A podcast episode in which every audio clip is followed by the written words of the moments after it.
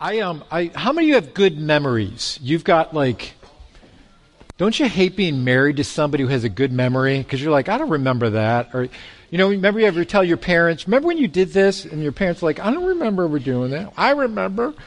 How many of you remember, if you can remember 1995, 25 years ago? Anybody remember 25 years ago? I was 29 years old.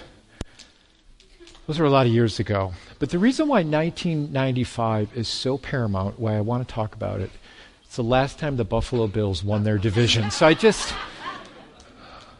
been so long. No, I'm a little happy. I know we got some Buffalo Bills fans here, but can I just be happy just today, okay? So we're glad. Yes, all right, yes. I've been penning that up all season because I just wanted to wait. So I'm happy today. I'm so glad that you're here today. I'm Pastor Barr. I'm the lead pastor here, and we're so glad that you've come to worship with us today. If you're online, thank you for joining us online. And we've been going through a series of looking at Jesus and the Psalms and connecting the Messiahship of Jesus through prophecy. And we've been intertwining that with the Christmas message. Last week we looked at the lordship of Jesus, that at his birth he was Lord. And today I want to look at the kingship of Jesus. Why the title of king is so imperative for us to understand. And listen, I know with Christmas we can kind of intertwine our traditions with what we practice maybe as a church or what we practice with our belief in Christ Jesus. And what do I mean by that? I mean, if we think about Christmas, we do have a lot of traditions that we have within our families. Like some of you, how many of you have a tradition where you open up all your Christmas gifts on Christmas Eve? Anybody does that? Okay, like two of you. Okay, so my wife, they would open up most of their gifts on Christmas Eve, and then as our family, we would do it the correct way, where we'd open it up on Christmas morning, okay? And so you have all these traditions that you do with your family, and it can get very sentimental, and that's good. You have great memories. But what I don't want to get lost within some of the traditions, which are good, is actually why we're celebrating Christmas. What is the message of Christmas? Because God coming to earth changes everything. I mean, if we really understand why Jesus came, it changes everything. Because Jesus didn't come just to set up another religion. God came near to actually have a relationship with us so that we could know him personally. And I love this story that we're going to look at today in Matthew about the wise men coming to the baby Jesus and worshiping him. I think we have a lot of misunderstanding about the wise men, and because they're kind of mysterious guys, but we can learn a lot from the wise men and about the kingship of Jesus, that they actually came to worship a king. And I want to juxtapose the wise men and what they did and what their hearts were like compared to the people who lived during that time, the kings who lived during that time. And I want to show you today that it's very reflective of how our society is today, and how our society today may approach the message of Jesus. And what I'm praying for today, what I'm hoping for today, is that the kingship of Jesus and who he is would reveal something to your heart, and that you would bow before the kingship of Jesus as the wise men did so many years ago. So I want to look at that. Now, I want to talk about just how important Jesus coming to earth and just the meager conditions that Jesus came into. And let me just say this right off the bat. Jesus came to us in the most meager conditions in order to relate to us. I mean, that's really one of the things I love about the Christmas message, is that, you know, when the shepherds came, they found Jesus in a manger. And everything about Jesus coming to earth it shows so much humility and how God desires so much to relate to us. And we're going to see this even within the wise men, how they humbled themselves before the kingship of Jesus. And so I want to look at that today. So I think the reason why we may have some confusion about the wise men is because of our manger scenes. How many of you have a manger scene? You love the manger scene. So we have our manger scenes, right? So we've got, we've got Mary and Joseph, and we've got, we've got the cows that are lowing. I have no idea what that means, but they're lowing. They're there. We got the camels. We got the shepherd. The little drummer boy is there. Rudolph is in. No, that's the wrong story. And then you've got these three other guys in the background, and they're bearing gifts, and they're huge. They're like 9 feet tall. So you got these guys in the background. Like, who are these magi or these wise men? I think when we look at our manger scene, we see three guys, and why do we see three wise men? Well, because we see in Scripture that they brought three gifts. So we think that, there must be three wise men because they brought three gifts. But in reality, it was probably a huge caravan that came. And the reason why we know that, is because when they came in Jerusalem, it caused a great stir. Now, three guys aren't going to probably cause a great stir, but if you've got a caravan from somebody who's coming from a faraway land, that's going to cause a stir, and they did. So we know for certain that it was many... many, many wise men. And another thing we know probably for certain is that when we have the wise men with the shepherd, the wise men most likely came later because the Scriptures tell us that Jesus was where? He was in a house. So that could have been weeks, months, or even years later. And so, listen, I'm going to give you a pass if you want to keep your wise men in your manger scenes with your shepherds, okay? That's okay. We'll let you but know that they probably came later, okay? It's okay. So we'll give you a pass there. But who were these mysterious men? I mean, we know that they came from the east, most likely Persia, which is modern-day Iran, which could have been 900 miles away. And so what we know about the Magi is that they practiced astrology, they studied sacred writings, and they pursued higher learning. So that's what we know about these wise men or magi. So I want to look in the book of the Gospel of Matthew, and let's learn about their coming to Jesus and what we can extract from the Scriptures here. So I want to look at verses 1 and 2 and verses 10 and 12 in Matthew chapter 2, and listen to what it says. Listen to what the Word of God says. It says, Jesus was born in Bethlehem in Judea during the reign of King Herod. About that time, some wise men from eastern lands arrived in Jerusalem asking, where is the newborn king of the Jews? We saw his star as it rose, and we have come to worship him. The purpose of the Magi coming were to worship Christ and to give him gifts. And look at verse 10. It said, when they saw the star, they were filled with joy. They entered the house and saw the child with mother, Mary, and they bowed down and worshipped him. They opened up their treasure chest and gave him gifts of gold, frankincense, and myrrh. And when it was time to leave, they returned to their own country by another route, for God warned them in a dream not to return to Herod. So what do we know about these wise men, and how did they know about Jesus?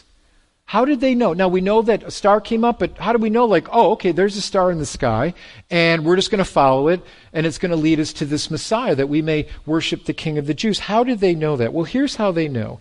We have an Old Testament prophecy that spoke to this very event. Everybody say, wow. Wow. Good. You're with me. Everybody online, say, wow. Okay, you're with me. This is great. Listen to what Numbers in the Pentateuch, Old Testament prophecy concerning this Messiah. It says this, a star will rise from Jacob, a scepter will emerge from Israel. And so what this prophecy spoke of was a coming Messiah that would be a deliverer and would be a king. So how did they know this? Well, how did they know this prophecy, and how did they know how to interpret it correctly? Well, here's how we know. I'll give you a little history lesson here. In 586 BC, Israel was taken captive by the country of Babylon. This was the very same place where the wise men came from. And one person who was part of that captivity in 586 was the person of Daniel. If you remember Daniel and the lion's den, right? Daniel was taken captive, and Daniel was just a sharp guy. And so what happens is Daniel gets taken captive, and many of the captors would take the wisest and the smartest people, and they would incorporate them into their society, into their culture. And so what happened to Daniel is because Daniel was skillful in wisdom, he could interpret dreams, he had an incredible aptitude for learning. God gave him favor with his captors, so much so that Daniel rose to become the prime minister and had great influence in that society. And so what Daniel does, is we see in the book of Daniel, is Daniel prophesied about a coming Messiah. And so these wise men knew the Hebrew Scripture because of the influence of Daniel and other Jews who were in their captivity. So because they were well-learned men, they studied, they understood, and they understood that soon a Messiah would come. And so when they saw these signs, they left what they were doing and they traveled to worship this king. Now I want you to notice what these wise men did. They came, their purpose was to worship a king. They gave gifts to Jesus as you would a king. And so the prophecy in Numbers says that a king will rise out of Israel. The scepter speaks of a king. This is why the wise men worshiped Jesus as a king, and this is why they bowed down before him. Now, how did the kings of the earth, now this is where I want to parallel the two, juxtapose the two. You have these wise men who come from a faraway country. They come to worship him as Savior. They bowed down before him. But then you see this message that we're going to see that is delivered to the kings of that time, specifically King Herod. And it's interesting how these wise men received that message and how King Herod and others received the message of Jesus' kingship. And this is where I want to apply it to our hearts today. Look at Matthew 2, verses 3 and 4. It says, King Herod was deeply disturbed when he heard the news from the wise men. Now, this makes no sense to me. You would think that Herod and the scribes and the Pharisees and the religious of the time, they're waiting. They understand the scriptures for this reason. Herod asked the religious around him, the scribes around him, to say, do you understand this? Do you understand what these wise men are saying? And here's what Herod, and so Herod gets this word back from the scribes and said, yeah, this Messiah would be born in Bethlehem. They understood the scriptures. But what did they do? Nothing.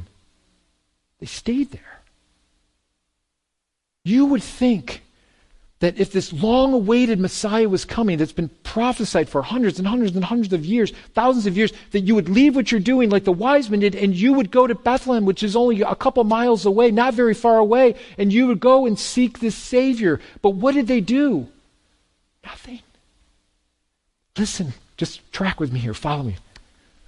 Listen, we can hear the message of the Savior during Christmas time. We can allow the festivities and all the good things that surround Christmas to overshadow the message of Christmas, that a king has come to deliver us. But the question is, what do we do with it? Do we sit back and just say, oh, that's a nice story, and I'll sing some Christmas carols, right? Or do I understand the magnitude of what this means? Well, here these well-religious and well-learned scholars of the Bible did nothing.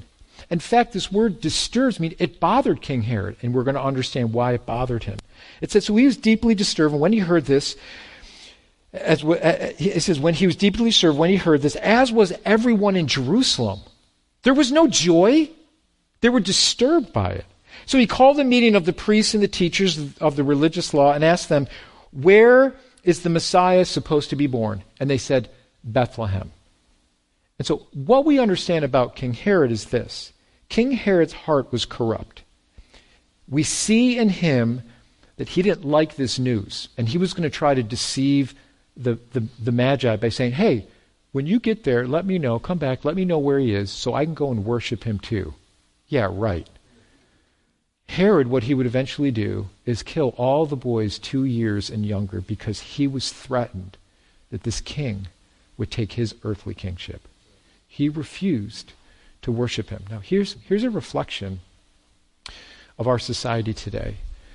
When I first heard the gospel of Jesus Christ and the kingship of Jesus Christ, and like you have to lay your life down before him, I didn't like that when I first heard that. You know why? Because I like leading my life. I like being in control.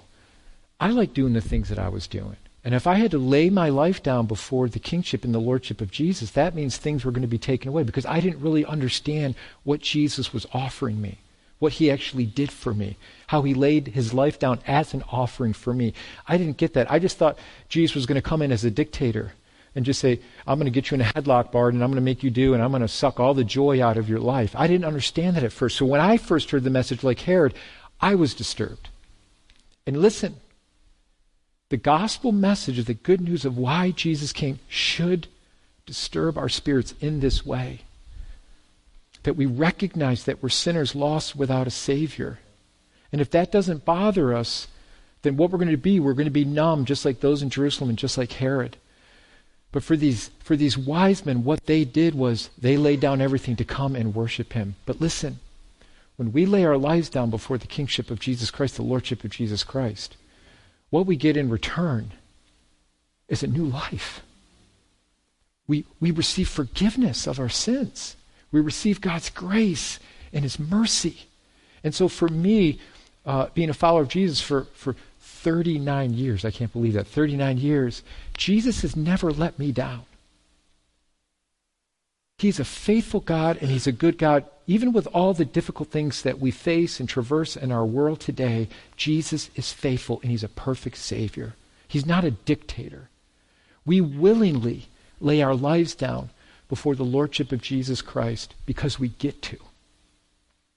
I get to serve Jesus, not because I have to, not because he's forcing me to serve him, but because I recognize what a perfect Savior he was because he gave everything for me. He didn't come to take away. In fact, the Word of God says he came to serve us, not be served, and give his life as a ransom for you and I. Jesus is perfect. He's such a good, good, perfect Savior. And so here we have the wise men. They come, they worship, and we see in Matthew 8, we see the true hearts of Herod. See, he sent them to Bethlehem and said, "Go and search carefully for the child. As soon as you find him, report to me so that I may go worship him too." And that's not what his motive was. He had the male children under 2 years of age killed in Bethlehem, and that's why Mary and Joseph had to flee. See, the kingship of Jesus presented a threat to Herod's ego and his throne and the religious leaders at the time. They would not welcome Jesus because he would expose their sinful motives. The religion they practiced was not pure, it was corrupt, and it was self-serving. It looked good on the outside. But inside, Jesus exposed their true hearts and their true motives, that their motives weren't about serving other people or loving other people or loving God. But what Jesus exposed about the religion of the time, he says, you're more in love with your rules than you are God. You're more in love with making people submit to your rules and what you want than really loving God. And when Jesus exposed it, they didn't like that. That's why there was so much persecution from the religious against Jesus. They were not thinking about serving others. They were not leading with humility. They harden their hearts, not allowing themselves to bow before Jesus. But what is different? Here's what I want us to grasp today. What is different about the wise men, these magi, these mysterious men? What is different about them? The wise men understood that you bow before a king. You bow before a king. And that what this literally means is to fall down. It literally means it's prostrating oneself or kissing the feet or the hem of the garment of one that's honored. They actually lowered themselves below Jesus and honored him above them. And by presenting them gifts, they say, we honor you and we honor your kingship. Philippians 2:10-11 says this, and Paul talks about the kingship of Jesus Christ by saying that at the name of Jesus, every knee shall bow in heaven and on earth and under the earth, and every tongue declare that Jesus Christ is Lord to the glory of God the Father. So what is he saying there? He's saying, listen, we can willingly bow to Jesus now and make him our Savior, but every single person, whether they received Christ as their Savior or not, will have to bow before him and recognize that he is King of Kings and Lord of Lords. So I don't know about you, but I want to be on this side. I want to do it right now so I don't have to, and then meet my demise afterwards. And so what did these wise men understand? Well, this is what they understood. We cannot worship without bowing. So what do I mean by that? We cannot worship without bowing. You just can't patronize Jesus or think, oh, he was just a nice guy. The wise men show us something very important about the kingship of Jesus and how that correlates with worship. Because when you worship something, You're ultimately giving that thing that place in your life. You're giving worship to that thing. And the wise men understood this. We can't worship without bowing. So what do I mean? It's not merely a physical bowing, which they did, but it's submitting ourselves to Christ and his rule over our lives. So it's not just come to church and going to a worship service and maybe singing a song for 20 minutes, which is great and we should do that. But what these wise men teach is that there's something more about worship, that we worship Christ through our obedience. This is where we understand the kingship of Christ, is when I can worship God and I can say, Jesus, I'm going to be obedient to you in my life. Not just on a Sunday morning. It's great to come to church and watch online. All that stuff is great. But these wise men sacrificed to travel to meet Jesus and bow before him and worship him. They sacrificed. They gave up something. See, the ultimate act of worship is our obedience. Obedience is worship in action. Dr. David Jeremiah, Pastor Jeremiah, says, if you don't worship, you'll never experience God. So what do I mean by that? These wise men experienced the Savior before them because they sought him out.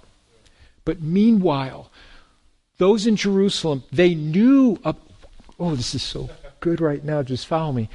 They knew about Jesus. They knew about the Messiah, but they were too busy in their own world to stop and travel a couple of miles to seek out the Savior. Someone last week, they texted me about the message last week. We talked about the Lordship of Jesus last week, and this text just encouraged me. And what they said was, Pastor Bard, I heard about the Lordship of Jesus, and this person's a new Christian. They've been following Jesus for about just over a year. And what they said to me is, said, you know, I've got some hang-ups in my past, some bitterness, unforgiveness, and I really feel like God's telling me I need to forgive and I need to lay those things down. I feel like that is the thing that's keeping me back from growing in Christ. I'm like, one person listened last week. Yes! No, I'm just teasing. So I wrote back and I said, this is what's going on in your life. You're hearing God's voice in your life, and you're growing. And he wrote back and he goes, oh, that's so encouraging. I said, yeah, you just encouraged me too. See, that's worship. When God speaks to you about your hang-ups and the thing, that doesn't mean that God expects to be perfect overnight. Listen, we're all a work in progress. Amen? We're all a work in progress. But what it does say is I'm listening to God. When God speaks to me about, Barden, you need to lay this thing down or whatever, that the Lordship and the kingship of Jesus Christ, that we bow before him and we give him that proper place of authority in our lives. Listen, every single one of us have a Savior. We all have some functional Savior or pseudo-Savior. And how many of us know that we follow something for a little while and it makes us feel good, right? For a little while, and then we chase the next thing, and we chase the next thing, we think this thing, because we all have functional saviors that we think are going to deliver us, but guess what? They never give to us what they promise. But Jesus does. Jesus does. So you have the wise men and you have the shepherds that walked away from their encounter with Jesus with joy. Because you can't be in the presence of Jesus without him changing your heart. And this is what happens to these men. This is where I don't want you to, for those of you that are maybe seeking or want to know more about Jesus, I just don't want you to stop short and just know about Jesus. But Jesus actually, he came to earth so that you could experience him. But what stops us from experiencing God is just like what Dr. Jeremiah said, is we stop because we don't worship him and we don't actually give our lives to him. Jesus says, no. Jesus was Lord at his birth. And the wise men came to worship a king. And there's only one king. There's not two. There's not my little throne and Jesus. Listen, those license plates that said, God is my co-pilot, wrong. Okay? Wrong. God is the pilot. You give complete control. It's not me steering. Okay, God, I'll do a little bit. Good job, God. Okay, I'm going to take over for now. Right? No. Because how many know we're going to crash the plane after a while? God's a good pilot. He knows what he's doing. It's us relinquishing complete control to him.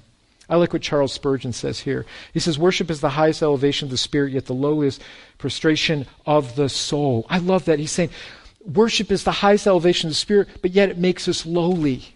When we worship him, we come under the lordship and the kingship of Jesus. It humbles us. Worship will humble you. And when you're obedient to Christ and you listen to him and you allow him to speak to your heart, you will find joy that you're looking for. Because we're trying to find it in the world. It just doesn't work. It may work for a while, but it doesn't work. And so when we worship God, it's an elevation of the spirit because we know that our worship is correct and it's set on the right thing because God is our creator, but then it humbles us and causes us to come under his kingship. So I want us to look at a couple Psalms here that speak about Jesus in closing, about Jesus being the King of Kings and our response. I love these Psalms because we're connecting Jesus to the Psalm and how he fills us. Psalms 89:27 says this, I will make him my firstborn son, the mightiest king on earth. Psalms 2, verse 7 and 8 and 10 and 12 says, I will proclaim the Lord's decree. He said to me, you are my son. Today I've become your father. Ask me, and I will make the nations your inheritance, the ends of the earth your possession. Therefore, you kings, be wise, be warned. You rulers of the earth, Herod, listen up. You ain't the king. Amen? Listen up. Serve the Lord with fear and celebrate his rule with trembling. Kiss the Son, or he will be angry. And your ways will lead to your destruction, for his wrath can flare up in a moment. Blessed are those who take refuge in him. When we fall under the kingship of Jesus, we come under his refuge. We come under his protection. And the warning here is a double-fold warning. It's for the rulers of the earth, make sure you better recognize your God. And you come under his authority. And then it says, for us who take refuge in him, we find a place of safety and security. I love what A.W. Tozer, if you can get your hands on any A.W. Tozer stuff, please read it. He's wonderful, wonderful. His devotions are wonderful. But I love what A.W. Tozer says here about why did Christ come. And let me leave you with these words. He says, why did Christ come? Why was he conceived? Why was he born? Why was he crucified? Why did he rise again? Why is he now at the right hand of the Father? The answer to all these questions is this: in order that he might make worshipers out of rebels. That is so good. It's not rebel without a cause. We were all rebels because of our sin. And Jesus came to make us worshipers of him. There is no greater call than to be a worshiper of Christ. Listen, we get to heaven, for those that are following Christ, I'm not going to be a pastor in heaven. And don't say amen, some of you, okay? Be nice to me. I'm tender on Sunday. I'm very tender, so be nice to me. There's no, our occupation is not what we're going to be doing in heaven. We're worshipers. We're all going to be worshiping Christ and who he is in his glory. This, what we're doing right here, this is just a dress rehearsal for what we're going to be doing throughout eternity, worshiping our Lord and Savior and just exalting his glory. He says, in order, makes worshipers out of rebels, in order that he might restore us again to the place of worship we knew when we were first created. What Jesus wants to do, coming to earth, he came to restore the brokenness that was lost in the garden.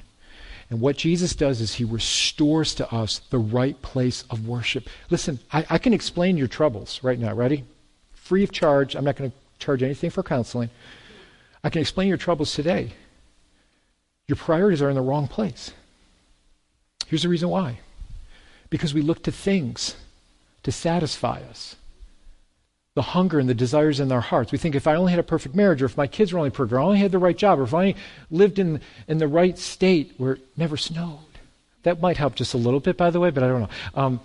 We look to those things, and what we end up doing is we worship those things. We give worship to those things, thinking they're going to satisfy us, but they never will. They're there to give us happiness and joy, but God says, don't make those things. Listen, all idol worship is very simple. Tim Keller said it's this, very simple. All idol worship is this. It's taking a good thing and making it an ultimate thing. Right? We can make our kids ultimate things. We can make our marriage the ultimate thing. We can make all those things, and we begin to worship those. But guess what? They're all going to let you down at one time or another. Can I get an amen? They're all going to let you down. But when you get your worship right, and you get your priorities straight by going back to God and allowing the God who created us to restore the brokenness that's in your heart, and you begin to worship Him, and you begin to worship Him as King, and let your life come under the obedience of Christ, He straightens out your priorities, because now you begin to look at those other things as good things, but they're not ultimate things. Those things aren't going to bring me the satisfaction that only you can bring me, Jesus. So God is constantly redirecting my heart burden. You know, I get so excited about these things and whatever, or I get worried or anxious about these things, and it's like God is reminding me, Barden, I'm still on the throne.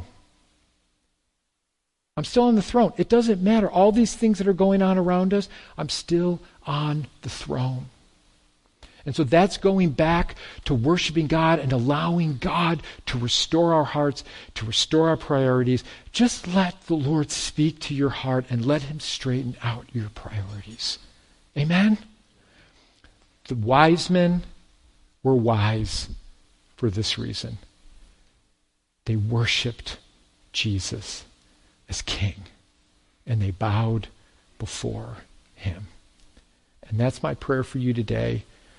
Maybe there's some turmoil in your life, maybe you're struggling with things in your life, and you're saying, yeah, I know God is speaking to me in these areas, but I'm struggling to come face to face with Jesus and let Him deal with those things. Do it, because what you'll walk away with is with a new life, new priorities, and God gives you a joy. That doesn't mean our life's going to be perfect, but God changes your priority, and that's what you've been looking for. The very thing you've been looking for is Jesus. And 39 years ago at age 16, that's who I found. And He's been perfect in every way. Don't stay in Jerusalem. Don't stay in your pride. Don't stay there. He's just a couple miles away. Listen, if I said to you, I've got a brand new car for you out in the parking lot, you guys would run out of here in a second to find it, right? Don't stay in Jerusalem. Let me pray for you. Father God, we thank You for this encouraging word and this example that we see in the wise men. And I pray for our hearts today. Every single one of us, we struggle with this kingship issue. We do. And Father God, I pray that we would relinquish our lives to You, knowing that You're not a God who is a dictator and wants to harm us and hurt us. But God, You're a God that wants to save us and give us our life back and restore us from all the brokenness that sin has left behind. And so, Lord, I pray that we would take that step of obedience to come to You, whether it's meeting You, Jesus, for the first time and saying, Jesus, I give my life to You, whether someone's watching online or someone's here within the church, God, I pray that they would just bow their hearts towards You. Or maybe we've been following you, Jesus, but there's some things in our lives that we've been holding on to, or maybe our priorities are a little out of whack because we were looking for these things to give us peace and comfort, and they're letting us down. Lord, I pray that we would bow before Your kingship and lay those things at Your feet and put You in the right place in our lives. We thank You, Jesus, for Your love. We thank You, God, for coming to earth to meet us and to come right into our filth and our messiness to change us. You did not expect us to do all the changing and then try to get up to heaven, because we would be instant failures if that was the case. God, You did everything for us to provide that Savior for us, but Lord, we have to come to You, just like the wise men did, just like the shepherds did. But when they saw Jesus, everything changed. And they walked away with joy. Lord, I pray You would change us here today as we bow to the kingship of Jesus Christ. And we ask these things in Your wonderful name. Amen. Amen. Can we say amen? Amen.